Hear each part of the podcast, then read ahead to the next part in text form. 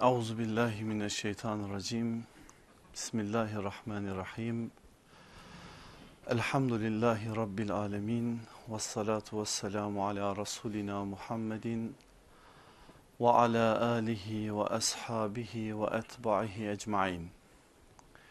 Kıymetli kardeşlerim, bir haftalık aradan sonra elhamdülillah Cenab-ı Hak tekrardan kavuşturdu mümkün mertebe cumartesi derslerine ara vermemeye çalışıyoruz ama Tunceli'nin biraz farklı bir yeri vardı. Onun için orada program cumartesi olması gerekiyordu.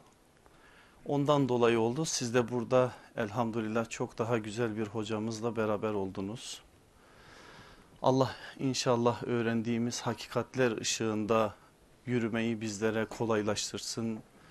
Ayaklarımızı sabit tutsun söylenen sözleri hayatlarımıza aktarma konusunda da bizlerin yardımcısı olsun.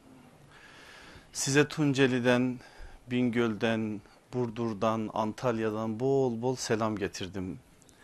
Oradaki kardeşlerimizin selamları var, duaları var. Sizden de dua bekliyorlar. Allah hepimizi birbirimize dua vesilesi kılsın inşallah. Bir kez daha şuna şahit oldum yüreğimde beslediğim bu şeyi sizlerle de paylaşmak isterim. Bizi bir araya getirecek, bizim gücümüze güç katacak, bizim kulluk yolumuzdaki ferimizi, hizmetimizi, gayretimizi daha da arttıracak en önemli azığımız peygamber sevgisidir. Elhamdülillah onu konuştuğunuz zaman, onu söylediğiniz zaman insanların bu manadaki teveccühlerini görüyorsunuz. Çünkü o hayatın içerisinde örnek ve model olarak kimselerin bana göre deyip üzerinde şahsi yorumlarını yapmaya imkan vermeden pratik bir hayatı öne verdiği için o manada bizim Resulullah sallallahu aleyhi ve sellemin hayatından alacağımız çok önemli mesajlar olduğu için.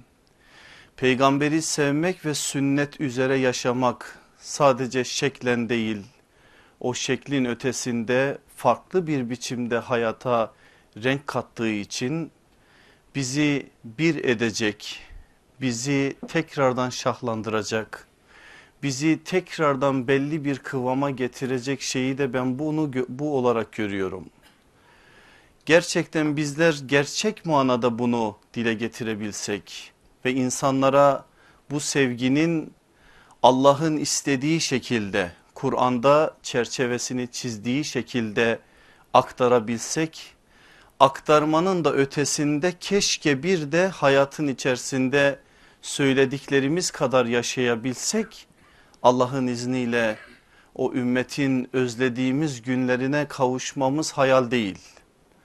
Onun için bizim ne yapıp yapıp Müslümanca düşünme ve Müslümanca yaşama anlamına gelen sünnet-i seniyeyi hayata hakim kılmamız gerekiyor. Belki bu projeler, bu programlar bunların küçük bir vesilesi. Eğer Allah bizi bu alanda kullanırsa bu bizim için büyük bir şereftir. Onun aziz dinine hizmet etmek, dinine hizmet edene şeref kazandırtır. İnşallah bizler hepimiz o şereften nasiptar olma adına gayret içerisinde olmamız lazım. Yol boyunca orada programdan önce programdan sonra ben hep ona dua ettim. İstiyorum ki o duaya siz de eşlik edin. Allah'ım dedim bizleri daha fazla bu manada gayret içerisinde olanlardan eyle. Nasıl ki sahabe cihanın dört bir tarafına senin peygamberinin mesajlarını taşıma adına gayret gösterdiler. Bir ömür atlarından inmediler. Bir ömür davam davam diye inlediler. Onları anlatıyoruz ya onları anlamaya çalışıyoruz ya. Allah'ım sen o salihlerden bizleri de nasiptar eyle. 14 asır sonra gelmemize rağmen onların aşkını sevdasını yüreğimizde derin eyle öyle bir derin eyle ki o derin aşkın vesilesiyle onlar gibi gayret adına bizler de bir şeyler yapabilelim. Allah bu duanın içerisine hepimizi dahil eylesin. Aziz kardeşlerim sevgi dedim sevgiden de yine sözü devam ettirmek istiyorum. Ara ara size söylediğim hatırlattığım üç önemli cümle var yine hatırlatmak isterim. Çünkü ihtiyacımız var bunlara. Bu sevgi meselesi bizi kurtaracak bir mesele Allah'ın izniyle. O üç cümleyi tekrardan size emanet edip asıl konuma geçmek istiyorum. Neydi o üç cümle? İmanın hakkı Allah'ı sevmektir. Allah'ın hakkı peygamberi sevmektir. Genelde sahabeyi, özelde ise ehli beyti sevmek ise peygamberin hakkıdır. Biz bir yönüyle sevgi meselesini konuştuğumuz konuştuğumuzda hakkı sahibine teslim etme ve bizden istenilen sorumluluğu yerine getirme adına da konuşmuş oluruz. Gerçek manada o sevgilere ulaşma da en büyük azmimiz, en büyük çabamız ve en büyük duamız olsun inşallah. Bugün yine ticaret ahlakıyla alakadar olan bir konuyu beraberce işlemiş olacağız. Biliyorsunuz muhteşem ahlak derslerinin mukaddimelerini saymazsanız biz öteden beri hep ticari ahlakı anlamaya çalıştık. Bu alandaki arızaları giderme adına yolumuzun rehberi olan aleyhissalatü vesselam efendimizden ilham alarak hayatımızdaki var olan bazı aksaklıkları ve arızaları giderme adına böyle bir dersi öne almıştık. Ticaretle doğrudan alakadar olan bir borç meselesini konuşmaya çalışacağız bugün. Bir yönüyle borç ahlakını konuşacağız. Bir yönüyle aleyhissalatü vesselam efendimizin bu manada söyledikleri ve yaptıkları üzerinden yine hayatlarımızda var olan arızaları beraberce gidermeye çalışacağız. İnşallah hakkıyla ben anlatabilirim, size yansıtabilirim. Varsa eğer hayatımızda bu manada sıkıntılar giderme adına da nasiptar olarak bu meclisten ayrılmış oluruz. Birbirimize ihtiyaç duyan varlıklarız. İnsanoğlu böyledir. Müstahnilik bizim özelliğimiz değil. Hiçbir şeye muhtaç olmayan bir tek Allah'tır. Rabbul o alemin olan Rabbimizin onun için esmasından bir tanesi Es-Samet'tir. Onun dışında kim varsa varlık aleminde mahluktur ve her daim birbirine ihtiyaç duyar. Biz insan olarak da birbirimize ihtiyaç duyarız. Maddi ve manevi anlamda birbirimize aslında sürekli ihtiyaç hissederiz. Bir şekilde maddi noktada sıkıntılarımızı gidermek için birbirimize müracaat ederiz. Hiç maddi anlamda bir şeyimiz yoktur. Bazen bir dosta insan ihtiyaç duyar. Yan yana oturup dakikalarca konuşmak, yüreğindeki o sıkıntıları bir dost ile paylaşıp gidermek ister ki o da yine bir insana ihtiyaç hissettirir. Hal böyleyken işin maddi ayağında bu manada da yardımlaşarak ancak yürüyebiliriz biz. Böyle olduğu için ticaretin bir parçası olarak görünse de borç meselesi ticaret dışında da herkesin her an hayatının içerisinde yer alan bir iştir borçlanma. Öğrencidir ama borçlanabilir. Ev hanımıdır ama borçlanabilir. İşçidir zaten aldığı maaş bellidir. Belli bir maaş alıp ona göre hayatını idame ettiriyordur. Borçlanabilir. Dolayısıyla borç meselesi sadece ticari alanda ticaretle uğraşan insanların alakadar olduğu bir mesele değil. Hepimizin bir şekilde işin içerisinde olduğumuz bir meseledir. O kadar yaygınlaşmış ki o kadar şu anda hayatımızda belli bir oranda yer almış ki bilmiyorum acaba şu cemaatin içerisinde de borcu olmayan var mı? Borç noktasında nerelere kadar bizi getirdiler? Nasıl bir noktaya vardırdılar? Bu da ayrıca bir sorgulanması gereken bir şeydir. Yaşadığımız şu zeminde öyle bir teşvik ettiriliyor ki borca sanki çok matah bir şeymiş gibi olmazsa olmaz gibi lanse edilerek işte bu dünyanın ve şu anda bu dünyayı yönetme adına ortada olan insanların insanları kendilerine mahkum etme için bir araç olarak kullandıkları bazı şeyler üzerinden de gerçekten hepimizi kıskaç altına almışlar. Öyle bir hale gelmişiz ki biz artık ihtiyaç meselesini konuşmuyoruz.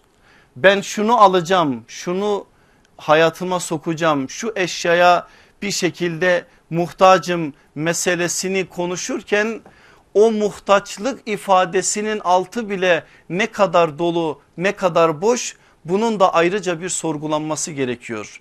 Ancak kapitalizm dedikleri ve bugün dünyayı kasıp kavuran bu ideoloji ne yazık ki İslam dünyasının fertleri olarak bizleri de kıskacına almış durumdadır. Ve öyle bir hale getirmiş ki bizi al ne görürsen al artık ihtiyaç diye bir şey sorma sana neyi dayatıyorlarsa neyi istiyorlarsa al eskiyen bir şeyi hemen at yerine yenisini al al al taksitle al sen öde senin çocuğun ödesin torunun ödesin bir şekilde ödeyen bulunur yeter ki sen al gibi bir teşvikle bizi bir noktalara doğru getiriyorlar. Ben derse hazırlanırken bir test yapayım dedim. Bizim İslami kanallarımızdan ötekilerle zaten işimiz yok. Bir saat bir izleyeyim televizyonu. İzlediğim şeyde haberler olsun. Haberler zaten hepimizin ihtiyaç duyduğu bir şey. Acaba bu bir saat içerisinde bize ne kadar reklam adına şeyleri dayatacaklar diye bir test yaptım. Siz de yapın isterseniz. Bir saatin kaç dakikası reklam? En az 10 dakika. En az. O alttaki bant reklamlar diyorlar ya onları saymıyoruz. Bir de haberin içinde reklam var. Siz dikkat ediyor musunuz etmiyor musunuz bilmiyorum ama o gözle bir dinleyin haberleri. Haberlerde en az 2-3 tane haber de reklam içeriklidir. Bir şekilde sizi bir şeyleri almaya sevk eden bazı şeyler önerilir. E böyle olursa artık Müslümanların evlerinin ihtiyaç listeleri de çok farklılaştı. İhtiyaç listelerinin içerisine aklımıza gelmeyen şeyler girmeye başladı. Daha dün bize çok az ve asgari dediğimiz oranda bir para bir ihtiyaç bizim asli ihtiyaçlarımızı görüyorken bugün hepimizin bu manada sıkıntıları var. Hepimiz bir şekilde borçlu olmadan diğer aya varamıyoruz. Ve bu öyle kendiliğinden olan bir şey değil. Bu öyle birilerinin sadece işi para boyutunda ele aldıkları da bir şey değil. Bakın sizin dikkatlerinizi bir noktaya çekmek istiyorum. Biz şimdi filmlerde falan izletiyorlar ya bize bir şeytan tiplemesi var. Affedersiniz kulakları olan gözleri böyle çakmak çakmak yanan elinde de böyle üç çatallı bir şey var onun adı neyse asa gibi tutan bir tip şeytan bizim nazarımızda öyle şekillendiriliyor. Ve biz zannediyoruz ki şeytan bizim ayağımızı kaydırınca kaydıracağı sırada o halde bizim karşımıza çıkacak ve bize olumsuz şeyleri telkin edecek. Biz de çağın sahabisiyiz ya la diyeceğiz Bilalce Allah'ın izniyle ve o işi yüzümüzün akıyla tamamlayacağız.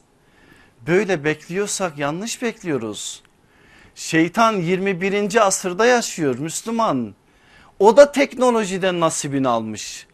Seni Allah'ın yolundan çevirme adına öyle şeyler yapıyor ki bazen çoğu zaman biz farkına bile varmıyoruz. Hak yolda gittiğimizi zannederken ayağımız kayıyor.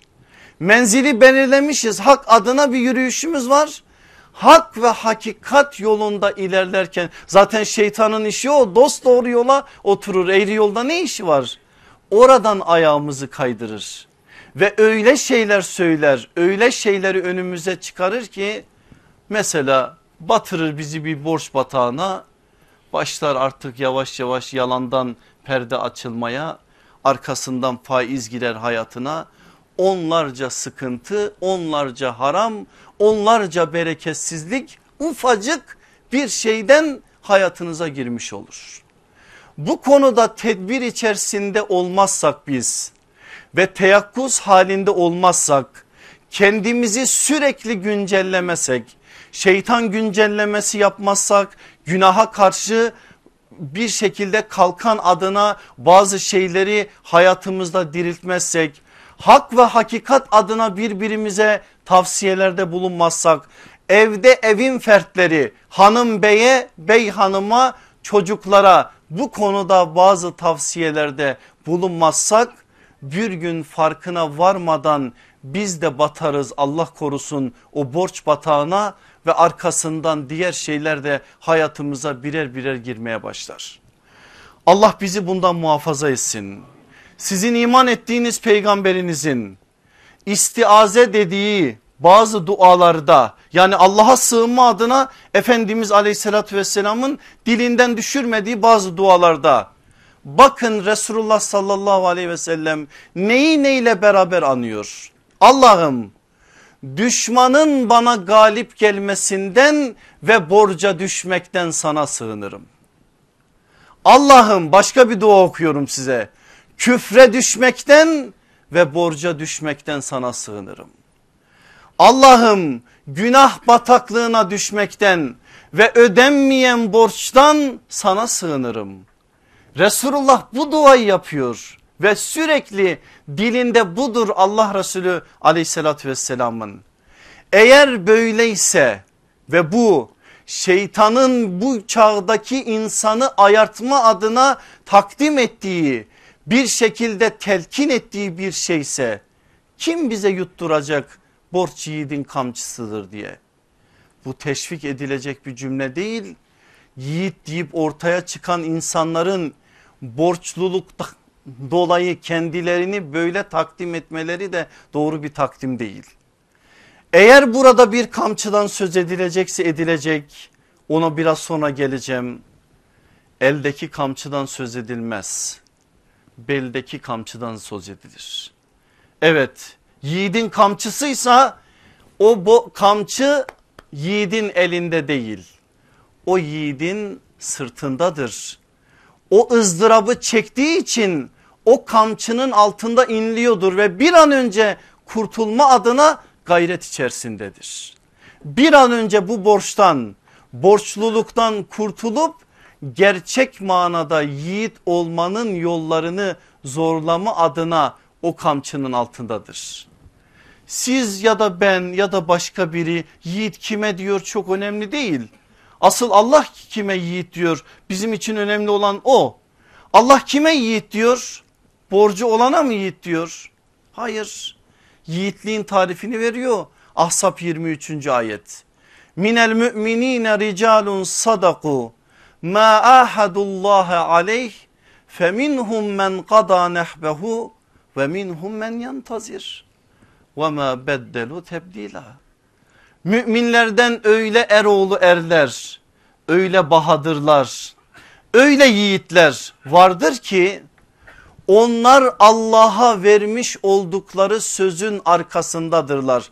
Bakın bir kavram önümüze çıktı onu bir kenara kaydedelim. Nedir o? Sadakat. Onlar Allah'a vermiş oldukları sözün arkasındadırlar. Onlardan kimi Allah'a verdikleri o sözün gereği hayatlarını Allah yoluna kurban vermişlerdir. Ne dedi Rabbimiz? İkinci kavramı verdi nazarımıza. Sadakat ve şehadet. Sonra bir üçüncü kavram daha var. Kimi gerçekleştirdi kimi de sırasını bekliyor. O ney? O da sebat. Sen yiğit tarifini mi almak istiyorsun Kur'an'dan? Bak Allah söylüyor hayatında sadakat olacak, şehadet olacak, sebat olacak. Üçü olursa sen yiğitsin. Allah'ın izniyle senin yetiştireceklerin de yiğit olacak. Ama bunlar yoksa başkaları başka şeylere yiğit demeleri o şeyi yiğit etmiyor. Gerçek manada yiğitliğin tarifini Rabbul Alemin olan Allah kitabında böyle kaydediyor. Böyleyse eğer ve gerçekten de borç konusunda Allah Resulü aleyhissalatü vesselamın uyarıları önümüzde duruyorsa eğer nasıl olur da biz bu konuda işi gevşek tutarız? Gerçekten çok hassas olmak zorundayız. Biz bir hassas olacaksak Hanımlar yukarıda karşımda olmadıkları için rahat rahat atabilirim. Hanımlar iki hassas olmak zorundadırlar. Çünkü hanımların bazen bazı yersiz talepleri beylerini borç bataklığına sürükleyebilir. Kahrolsun şu el nedir putu yıkılsın o put. O put ocak batıran bir puttur. O el nedir putu var ya o bu, bugünün dünyasının putlarından birisi. O putun yüzünden nice hanelerin yıkıldığına siz de şahit olmuşsunuzdur. Daha evliliklerinin üzerinden 6 ay geçmemiş çatırdayan aileleri onarma adına biz gayret gösteriyoruz. Bazen gençler geliyor bana da. Ne oldu? 6 ay 6 ay.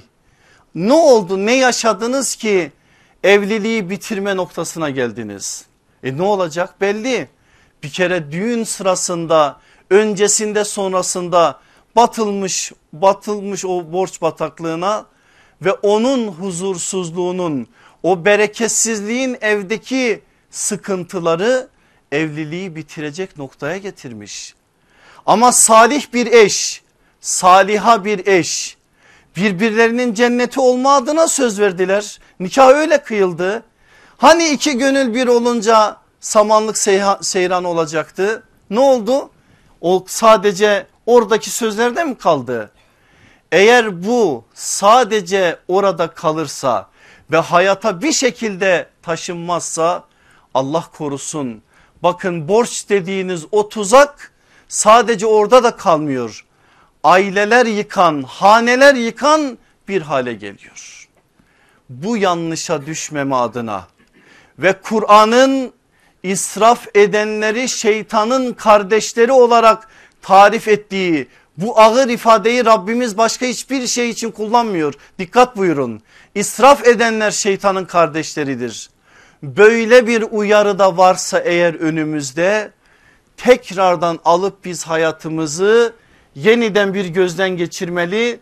Neler israf, neler ihtiyaç, neler olmazsa olmaz, neler olmazsa hiçbir şey değişmez gibi bir güncelleme yapmak zorundayız.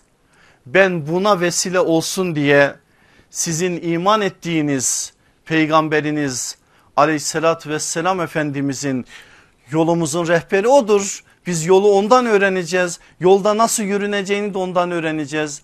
Bu konudaki bazı uyarılarını sizlerle paylaşmak isterim. Bakın aziz kardeşlerim aleyhissalatü vesselam Efendimiz cenaze namazı Müslümanların gündemine girdiği günden itibaren münafıkların cenazesini kılma uyarısı gelene kadar aleyhissalatü vesselam Efendimiz münafıklardan bazıları dahil birçok insanın cenaze namazına katılmış ve bizzat cenaze namazını kıldırmıştır. Mesela zina etmiş, rejim yapılmış ama o zatın cenaze namazını Resulullah bizzat kendisi kıldırmıştır.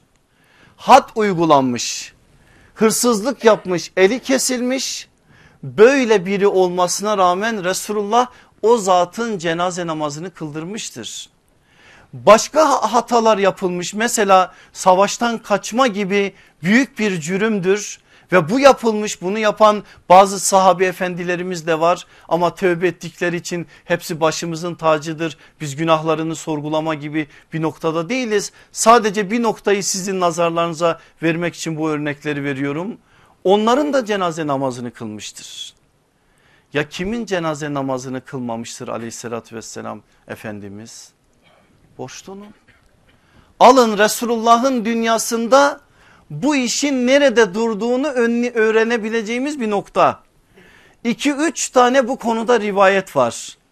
En önemli rivayet Bukhari'de geçen Seleme İbni Ekva isimli sahabi efendimizin bize naklettiği rivayettir. Resulullah'la beraber oturuyoruz diyor mescitte. Bir cenaze geldi yakınları geldi Resulullah'a dediler ki ya Resulallah falanca bizim akrabamızdır vefat etti cenaze namazını kıldırır mısınız? Efendimiz dedi ki malı var mı? Var. Borcu var mı? Yok. O zaman geçti kıldırdı. Ya o gün ya aradan birkaç gün geçtikten sonra bir cenaze daha geldi. Efendimiz ona da sordu borcu var mı dedi var dediler. Peki malı var mı? 3 dinar malı var ya Resulallah. Karşılıyor mu borcu malı borcunu? Karşılıyor dediler. O zaman hemen dedi o borçları ödeyin geçti o cenazeyi de kıldırdı. Aradan bir müddet geçti ya aynı gün ya birkaç gün sonra o, o konuda ayrıntı yok bizim elimizde. Bir cenaze daha geldi. Efendimiz sordu borcu var mı? Var dediler. Malı var mı? Yok dediler. Aleyhissalatü vesselam Efendimiz şöyle bir hareketlendi ve kardeşinizin cenaze namazını siz kılın dedi. Efendimiz o cenaze namazını kıldırmama noktasında hareket etti. Ebu Katade Allah ondan ebeden razı olsun çok büyük bir insandır büyük bir komutandır, cengaverdir. Biraz önce Kur'an'ın bize tarif ettiği o yiğitlerden bir tanesidir. Bir sefer sırasında Allah Resulü aleyhissalatü vesselam yorgun düşmüştür bineğin üzerinde. Şöyle elini ona dirsek yaparak iki saat Resulullah'ın yanında yürüyüp Efendimiz'i rahat ettirme adına gayret gösteren biridir. Efendimiz uyandığı zaman da sen ki peygamberini korudun Allah da seni korusun diye dua ettiği büyük bir insandır. O dayanamıyor. Ya Resulallah diyor ben o kardeşimin borcunu üstleneyim ne olur kardeşimizi bu hayırdan mahrum etme. Üstleniyor musun diyor evet üstleniyorum diyor ve aleyhissalatü vesselam Efendimiz böyle geçiyor o cenaze namazını kıldırıyor. Çok şey söyler değil mi bunlar bize çok devamı var. Efendimiz Ebu Katade'yi o anda cenaze namazı kılınmış dağılınmış artık hangi namazsa ikindi namazı olduğu söylenir bazı etraf kitaplarında. Hemen Ebu Katade'yi görür görmez Ebu Katade diyor ödedim mi borcu? Ya Resulallah daha yeni defnettik diyor. Efendimiz bir şey demiyor. Akşam namazında bir daha görüyor. Ebu Katade diyor ödedim mi? Hayır diyor ya Resulallah. Sabah namazında bir daha görüyor. Ebu Katade ödedim mi diyor. Hayır diyor. Öde diyor öde de adam cennete girsin. Kapıda bekletiliyor bak senin yüzünden. Öde de adam cennete girsin diyor. Ve koşuyor Ebu Katade anında o borcu ödüyor. Resulullah'a müjdeyi getiriyor. Allah Resulü'nün yüzünde tebessümler oluşuyor. Allah aşkına ne söylüyor bunlar bize?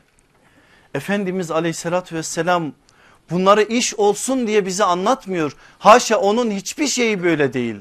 Attığı her adım söylediği her söz bizim hayatımızı tanzim edecek ilkeler ve Resulullah sallallahu aleyhi ve sellem bu manadaki hassasiyetini böyle ortaya koyuyor ki bu hassasiyeti ona bizzat yaptıran Cenab-ı Hak'tır zaten.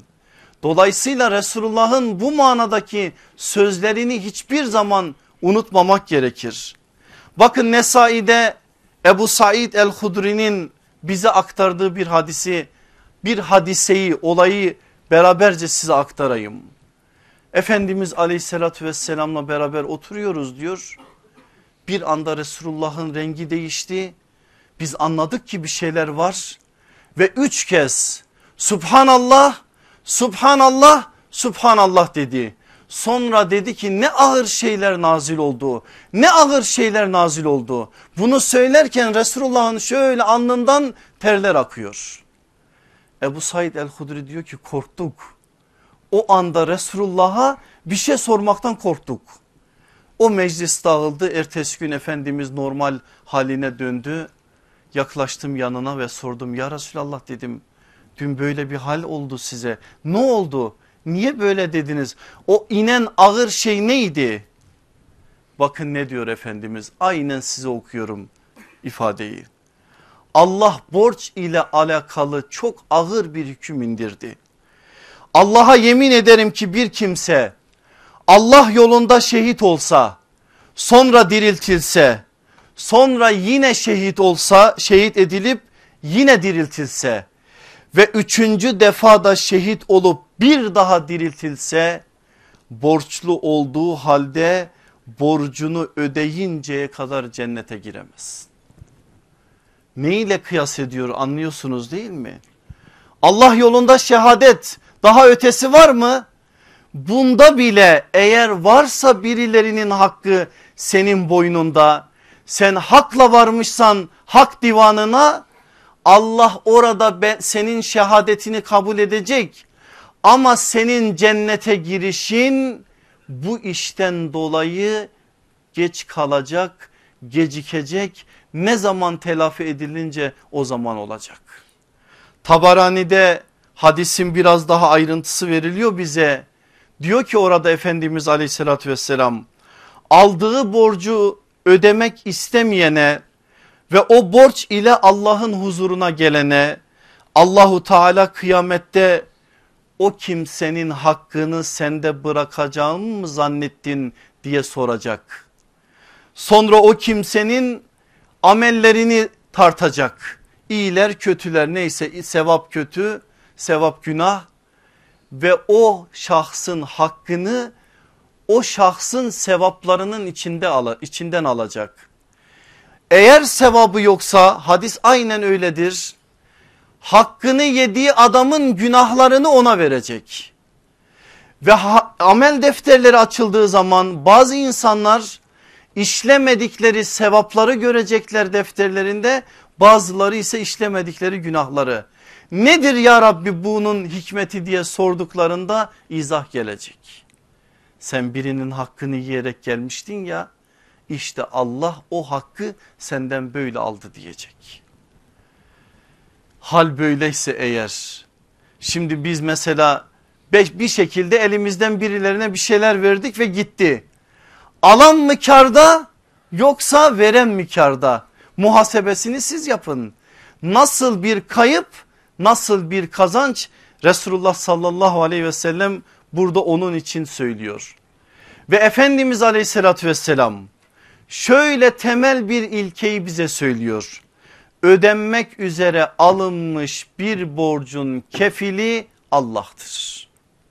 Senin niyetin ödemek böyle bir maksatla almışsın. Allah seni o borçlu duruma düşürmüş. Ama sen niyetini selim tutmuş bunun ızdırabını çekmişsin. Yani kamçıyı eline alıp birilerine hava atmamışsın. Kamçıyı belinde hissetmişsin onun altında ezilmişsin ve kefil olarak da Allah'ı belirlemişsin. Senin kefilin Allah olduğu için o imkanı sana açacak ve Allah'ın izniyle sen o borçtan kurtulacaksın. Çok güzel bir kıssa anlatıyor aleyhissalatü vesselam Efendimiz. Bukhari'de geçen neredeyse bir sayfayı aşkı aşkın bir kıssa Ebu Hureyre radıyallahu anh bize anlatıyor. Aleyhissalatü vesselam Efendimiz diyor ki sizden önceki ümmetlerin içerisinde iki tane dost vardı. Birbirlerini Allah için seven iki dost. Beni İsrail'den. Biri denizin bir kıyısında biri öte kıyısında oturuyordu.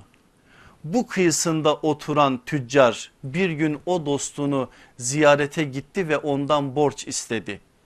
Ne kadar hadis onu da söylüyor bin dinar bana borç ver dedi. O tüccar dedi ki senin şahidin var mı? Şahidim yok ben buralarda sadece seni tanıyorum dedi. Şahit istersen şahit olarak Allah yeter dedi. Kefilim var mı dedi. Kefilim de yok ama kefil istersen Allah kefil olarak yeter dedi. Ve o adam tuttu bin dinarı verdi. Ne zaman ödeyeceksin? Falanca gün falanca zaman. Adam aldı ve gitti işini gördü. O vade tarihi geldiği zaman yine kıyıdan bu tarafa geçmek için geldi sahile bekledi bekledi bekledi gemi yok. Allah'ım dedi o borçlu olan söz verdim bakın bir varmış bir yokmuş anlatmıyorum size. Resulullah'ın bir hadisini anlatıyorum size. Efendimiz bize anlatıyor ki meselenin ehemmiyetini bu kıssa üzerinden anlayalım. Bekledi gelmedi ve açtı o anda ellerini Allah'ım dedi. Ben seni şahit ve kefil tutarak falanca dostumdan bugün için ödenmek üzere bin dinar almıştım. Ama karşıya geçemiyorum. Senin adına senin kefaletine ve senin şahitliğine leke sürmek istemiyorum ya Rabbi. Bana bir çıkış yolu göster. Allah ona bir ilhamda bulundu. Orada bir kütük gördü.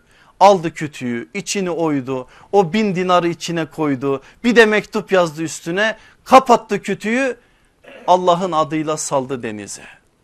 Karşı taraftaki alacaklı da bekliyor. Gelecek parayı alacak.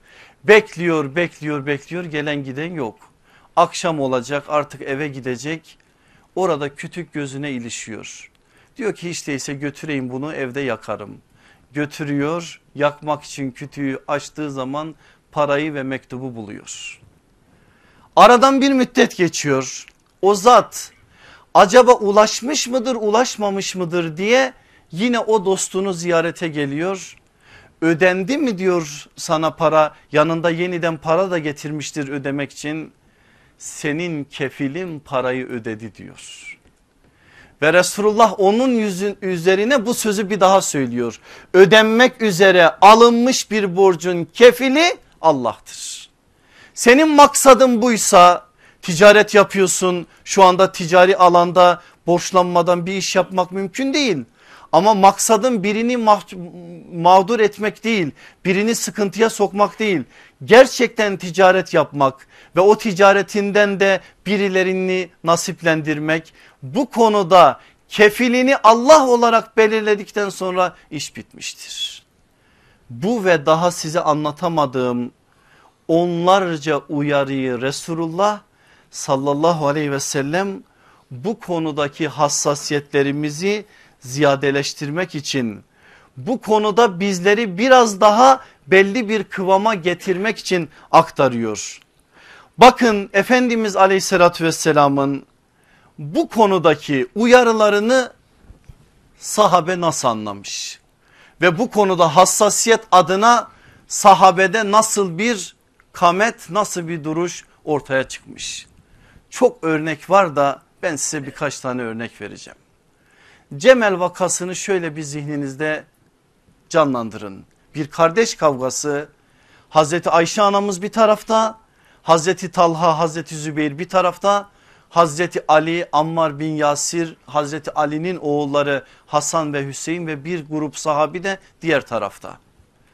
O savaşın olacağı dehşetli anda zannetmeyin ki derin devlet meselesi bugünün meselesidir. Asr saadette de vardı ve o günde Müslümanları birbirine düşürmek için birileri bir şeyler yapıyordu. O gün Cemel'de de aynı şeyler yapılıyordu. Hazreti Ali barış adına ne kadar şey yaptıysa bir noktada getirdiği işi kıvama ve ertesi gün barış olması noktasında iki tarafta anlaştı. Sabah namazından sonra taraflar birleşecekler ve belli anlaşma metni üzerinde bir sulh ortamı oluşacak. Gece fitneciler rahat durmadı. İki tarafa da saldırı oldu ve barışa an kala Cemel vakası olma adına o noktada bir sıkıntı ortaya çıktı. Artık iki taraf kurulmuş. Bir tarafta Ayşe annemizin arkasındaki ordu bir tarafta Hazreti Ali'nin arkasındaki ordu. Hazreti Ali artık son bir şey yapabilir miyim diye Cemel meydanına doğru yürüyor. Geliyor tam ortaya Zübeyir diyor Talha diyor ikisini önüne çağırıyor. Ben size Hazreti Zübeyir'i anlatacağım için sadece onu söyleyeceğim. Ey Zübeyir diyor hatırlıyor musun bir gün sen Resulullah'la beraber Ganem oğullarının bahçesinde oturuyordunuz. Ben de sizin yanınıza gelmek için size doğru yürüyordum. O anda sen beni görünce sevindin. Resulullah sevindiğini fark etti. Zübeyir dedi Ali'yi çok mu seviyorsun? Evet ya Resulallah çok seviyorum dedin. Sana döndü dedi ki Zübeyir sevdiğin o Ali ile bir gün gelecek sen karşı karşıya olmak zorunda kalacaksın. Unutma ki o gün Ali haklı sen ise haksızsın. Hatırladın mı Zübeyir bunu dedi Hazreti Ali hatırladım dedi. Ve o anda elinden düştü kılıç. Bir anda geriye döndü. Sahabe budur zaten. Sahabe hata yapmayan adam değil. Sahabe hatasından dönen adamdır. Ne olur bunu iyi anlayın ve ne olur bu elbise kime uyar, uyar diye zihninizde birilerini belirlemeyin. Direkt kendinize bakın. Sahabe hatasını savunan adam değil hatasından dönen adamdır. O anda döndü ve geldi Abdullah İbni Zübeyir'in yanına oğlu. Oğlum dedi ben gidiyorum dedi. Ne olacak bilmiyorum ama bu meydanda birileri mazlum olarak birileri zalim olarak ölecek. Umuyorum ki ben mazlum olarak ölenlerden olayım. Ben gidiyorum. Eğer benim başıma bir iş gelirse bak benim şu malım şu da borcum şurada borcum burada borcum başka da var mı da bilmiyorum. Ama sen ne yap yap benim malımla o borcumu öde. Eğer yetmezse Mevlam'dan yardım iste. Babasına soruyor baba diyor Mevlan kim? Alemlerin Rabbi olan Allah'tır kim olacak diyor. Eğer arta kalırsa sen kardeşlerin ve çocukların arasında paylaştır vasiyetimden sonra. Gidiyor biliyorsunuz Sıba Vadisi'ne gelince bir cahilin kılıcı altında paramparça oluyor Hazreti Zübeyir. Hazreti Zübeyir'in o uyarısına uyarak oğlu Abdullah İbni Zübeyir 4 sene babasının malını paylaştırmıyor kardeşleri arasında. Bakın sahabenin hassasiyetinden bahsediyorum. Ne yapıyor İbni Zübeyir biliyor musunuz? O zamanki iletişim araçlarını hatırlayın. Hac mevsiminde münadiler çıkarıyor. Mina'ya, Arafat'a, Müzdelife'ye her kimin Zübeyir bin Avvam'dan alacağı varsa oğlu Abdullah İbni Zübeyir falanca yerdedir o borcu ödemeye kefildir gelip borçlarının alacaklarını tahsil etsinler. Hassasiyet bu. Sahabe o terbiyeyle yetişmiş. Ondan başka bir şey yapabilirler mi Allah aşkına? Sadece aklıma bu geldi diye bu örneği anlattım. Ama bunun onlarca örneği var. Daha farklı şeyler de söylenebilir. Size bir de Hazreti Hüseyin'den örnek vereyim mi? Hazreti Hüseyin aleyhissalatü vesselam efendimizin öpüp kokladığı cennet gençlerinin efendisi diye takdim ettiği benim dünyadaki nasiplerim deyip bağrına bastığı ve sadece dedesiyle 7-8 yıl yaşayan bir çocuk. Ama nasıl almışsa dedesinden aldığını Kufe'ye doğru gidiyor. Önüne ensardan bir sahabi ya da bir sahabi oğlu çıkıyor. Ya babası ya oğlu rivayetlerde net isim yok. Ben geleceğim diyor Hüseyin seninle ama tek bir eksiğim var. Nedir diyor? Falancasına borcum var diyor. Ne diyor dedesine de torununa kurban olduğumuz? İbni Sad'da geçen cümleyi aynen size aktarıyorum. Borcu olan adam benimle savaşa gelmesin. Hazreti Hüseyin için bir adam ne demek? Biliyorsunuz Kerbela'dan bahsediyorum size. Borcu olan adam benimle cihada gelmesin. Neden? Aynı hassasiyet dededen onu görmüş. Hazreti Hüseyin'in başka bir şey yapması mümkün mü Allah aşkına? Size bir örnek daha anlatayım son örnek olsun sonra borcun ahlakına girelim. Müslim bin Akil o da Hüseyin'in mektebinden yetişen birisi. Biliyorsunuz Hazreti Akil'in oğlu ve Hazreti Hüseyin'in Kerbela'dan önce o hadise olmadan önce Kufe'ye gönderdiği elçi. Hadise uzun size anlattım Ehli Beyt Mektebi derslerinde tutuklanıyor, yaralanıyor, dişleri dökülüyor, kan revan içerisinde Ubeydullah İbni Ziyad'ın huzuruna getiriliyor. Belli artık infaz edilecek ve idam edilecek. Oraya bakıyor şöyle etrafında olanlara Müslim bin Akil kendine en yakın olarak Ömer İbni Sad'ı görüyor. Ömer İbni Sad Mekkeli Sad bin Ebi Vakkas'ın oğlu uzaktan akrabası en yakını o olduğu için Ömer diyor gel diyor sana üç vasiyetim var. Çekiniyor Ömer İbni Sad oraya gitmeye. Çünkü karşıda Ubeydullah İbni Ziyad var. Ubeydullah İbni Ziyad'a şöyle dönüp bakıyor git diyor. Git deyince geliyor. Ey Ömer diyor üç tane isteğim var yerine getirir misin? Hele söyle bakalım nedir diyor. Birincisi şu ben daha önceden mektup üzerine mektup yazdım Hazreti Hüseyin'e gel diye. Çünkü Kufeliler davet ettiler ama görüyorsun bak ihanet ettiler. Ne olur bir mektup yaz Hüseyin gelmesin bu ihanet şehrine. İkinci talebin ne? Biliyorum ki İbn Ziyad beni idam edecek. Senin onun yanında itibarın var. Ne olur ona baskı kur da cesedimi teşhir edip farklı bir şekilde bana işkence yapmasın. Üçüncüsünü söyle. Üçüncüsü ney? İhanet gördüğü bir şehirden Müslim bin Akil'in söyleyeceği söz dikkat buyurun. Falanca falanca adama 700 dirhem borcum var. Onları öde de Allah huzuruna borçla gitmeyeyim. Allah aşkına ne diyeceksiniz buna? Nasıl bir şeye yere koyacaksınız bunu? Ve bu konuda biz niye bu hassasiyeti göstermeyeceğiz? Neden biz yarın bir nefes sonra Rabbimizin huzuruna gideceğimizi ve arkada kimin bilmediği kimselerin de bilmediği nice borçlar bırakacağımız noktasında endişemiz olmaz. Ya alıp üzerine yattıklarımız ya alıp da üzerine çizgi çektiğimiz bir arkadaşımızın elinden bir kitap almışız. Bunun hesabının olmayacağını mı zannediyorsunuz? Bunun da bir hesabı var. Zaten hesap defterleri açıldığı zaman neye şaşacağız biliyor musunuz? Yahu bu nasıl kitap ki küçüğünü de yazmış büyüğünü de yazmış diyeceğiz. Hesabın küçüğü büyüğü yok hepsi gelecek önümüze. Ya biz birinin hakkını yemiş olarak gitsek ve orada Rabbimiz o hesabı sorsa bize ne yapacağız Allah aşkına? 20 yıllık dostun arkadaşın güvenmiş sana. iki gün sonra vereceğim diye almışsın parayı. iki gün 20 yıl olmuş. Bir de arkadaşın istediği zaman adama söylemediğini bırakmıyorsun. Senin gibi arkadaş olmaz olsun diyorsun. İhtiyacın mı var ki istiyorsun diyorsun. Neler neler diyorsun. Nasıl hesabını vereceğiz Allah aşkına?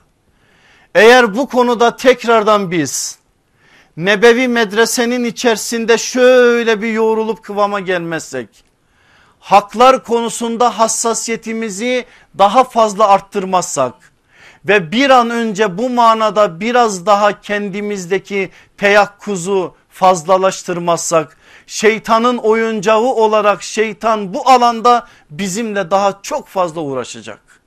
Allah muhafaza etsin ve hepimize bu konuda yar ve yardımcı olsun inşallah. Gelin bu söylediklerimin üzerinden bir borç ahlakı meselesini de konuşalım.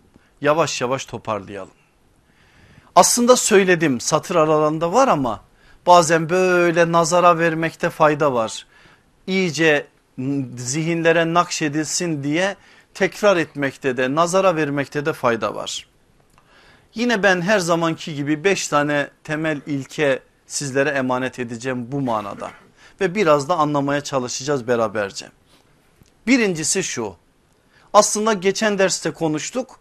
Önemli olduğu için bir daha konuşuyoruz. Küçük olsun büyük olsun.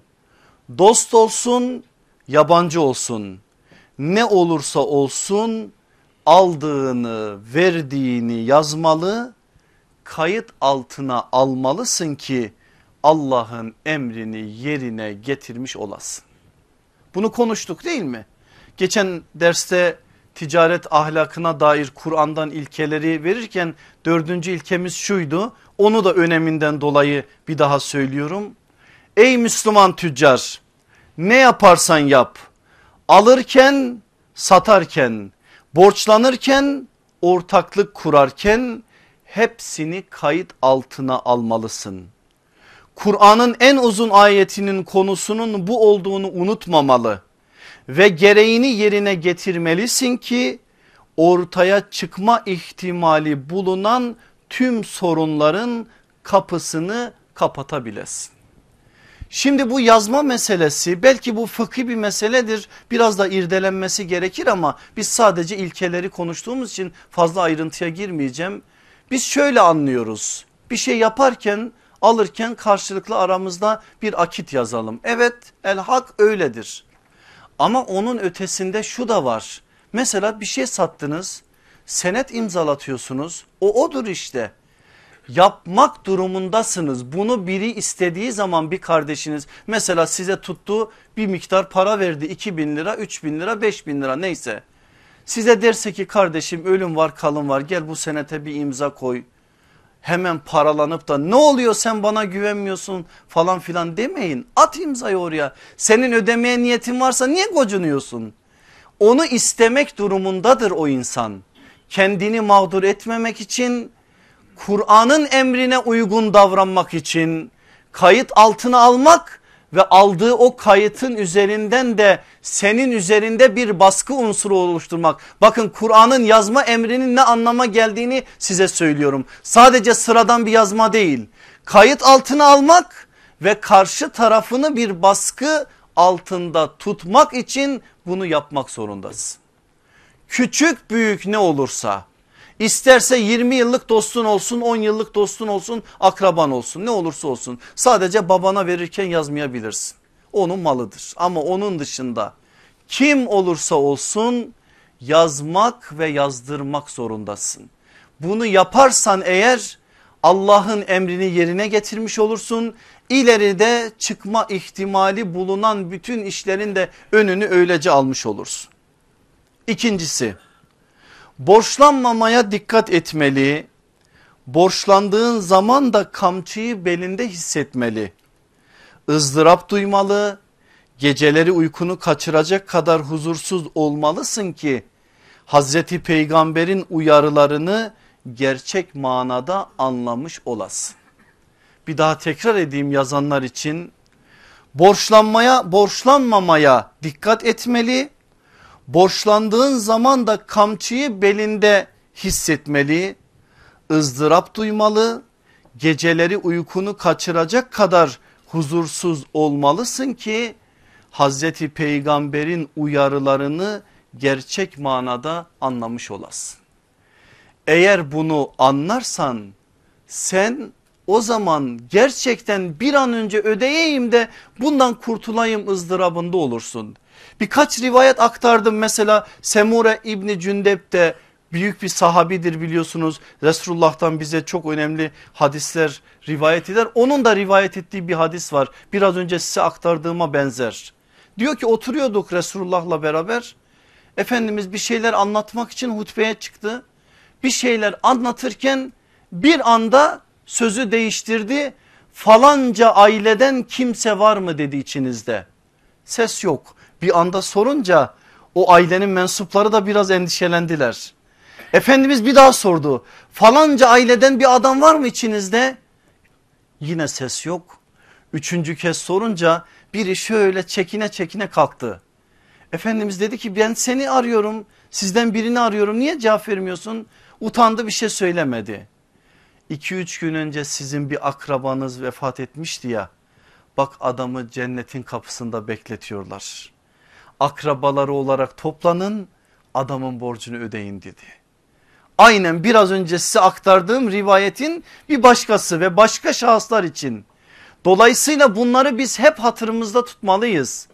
Cennete sorgusuz sualsiz inşallah o giren bahtiyarlardan oluruz. Onun olmanın yoluna ait bir adımı söylüyor. Bu konuda sen kul hakkıyla gelmezsen birinin hakkı yoksa senin boynunda İnşallah varacağın yer belli. Müjde de verilmiş zaten bu konuda. O halde bunları anlayarak hayatını tanzim etmelisin.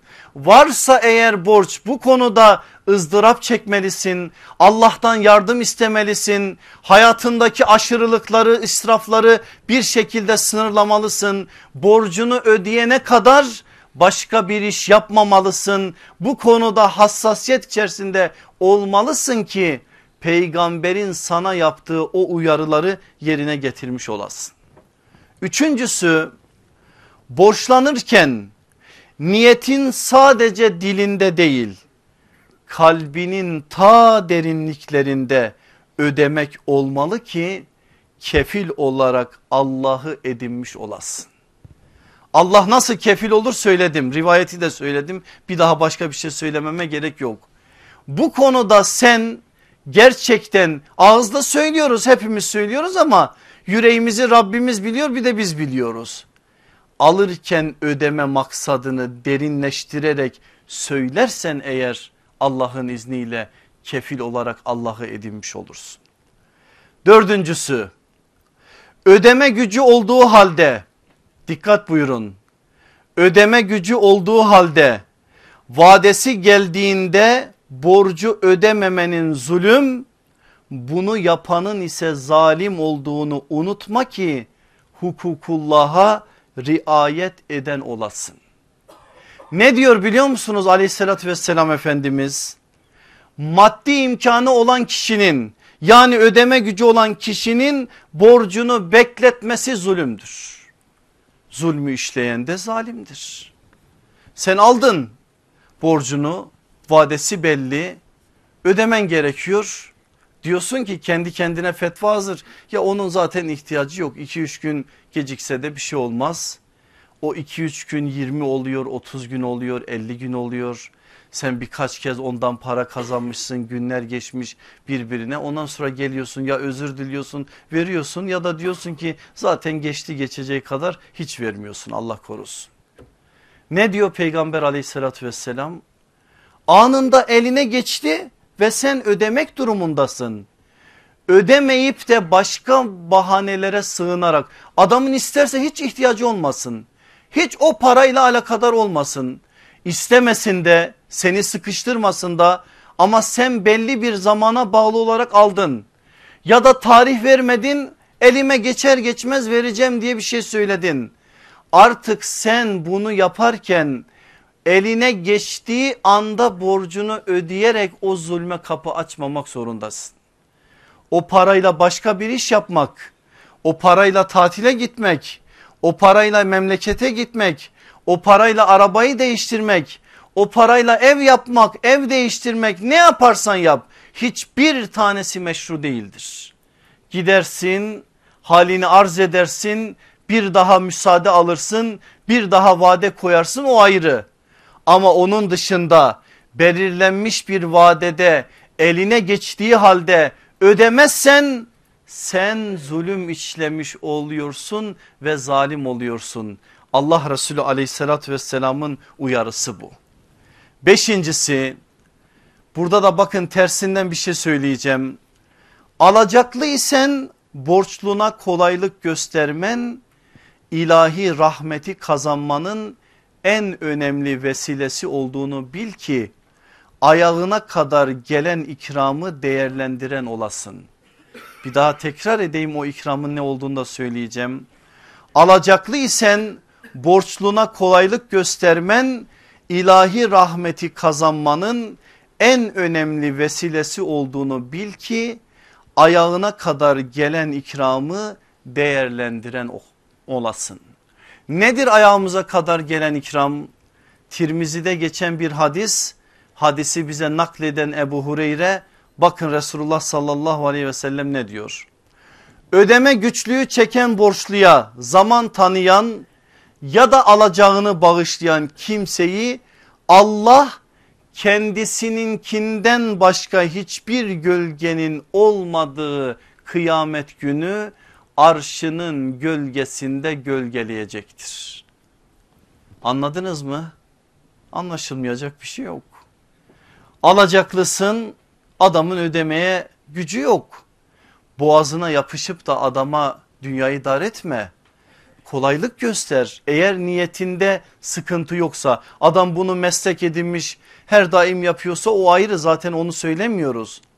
Adamın ödemeye niyeti var ama işleri bozulmuş bu şeyler gelmiş başına olabilir.